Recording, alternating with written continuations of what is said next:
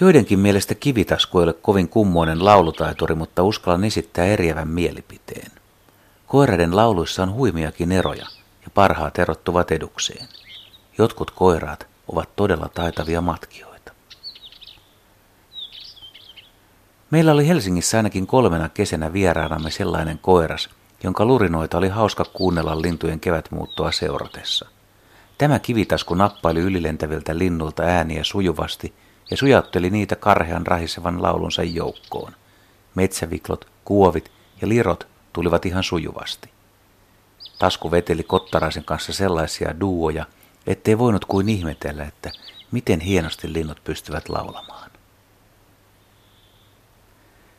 Ennen kivitasku tuli luontoretkillä vastaan eri puolilla Suomea. Vanhoja muistikirjoja selatessani huomasin, että eteläisin havaintoni on Hankoniemen kärjestä ja pohjoisin Nuorgamista. Läntisin taas Ahvenanmaan saaristosta ja itäisin Ilomantsista, joten kivitasku on tullut havaittua aika lailla ympäri Suomea.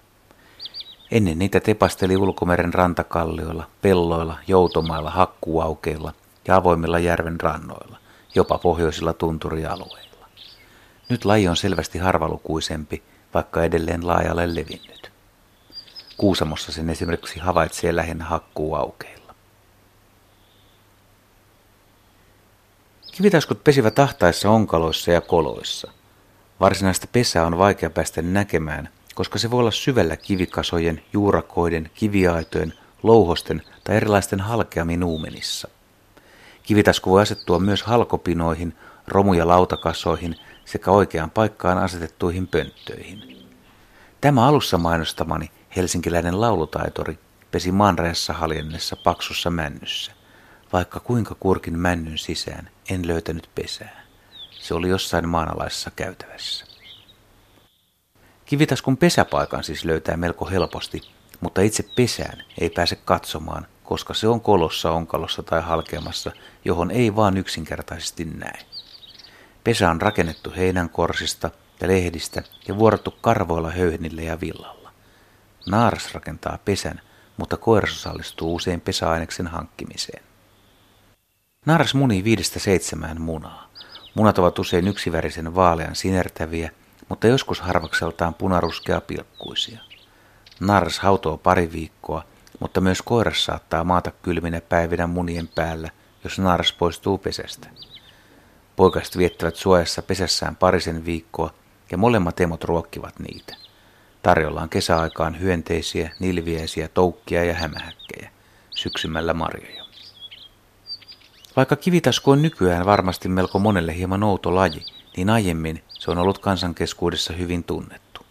Sille on annettu monia lempinimiäkin, muun muassa hiistakka, hiittari, hylkkä, kivirastas, raunio, runtti ja sujakki. Itse kivitasku on hieman outo nimi, vaikka tosin linnun ääni kyllä muistuttaa sitä, että taskussa olisi pieniä kiviä. Loppuun vielä pieni vinkki. Koska kivitasku on kolopesiä, sitä voi houkutella pesimään laatikkomalliseen pönttöön. Periaatteessa tavallisen kenkälaatikon muotoinen ja kokoinen laatikko on ihan hyvä. Pohjaa ei tarvitse ollenkaan ja lentoaukoksi sahataan noin 4 senttiä leveä kaistalle laatikon alareunaan. Eli toinen pääty jää alareunasta ilmaan, kun laatikko asetetaan maahan. Lentoaukan sisäpuolelle voi tehdä kynnyksen, eli näköisteen puusta tai latoa sellaisen muodostelman vaikka pienistä kivistä. Tämän nesteen taakse kivitaskut rakentavat sitten pesänsä. Ja pönttö astetaan maahan juurakon tai rantakivien suojaan, sellaiseen maastoon, joka pysyy avoimena koko pesimäkauden. Painanteet ovat huonoja, koska niihin voi kertyä sadevesiä. Ja jos tähän laatikkoon ei pesi kivitasku, niin aina on mahdollisuus, että joku muu lintu ottaa sen omakseen.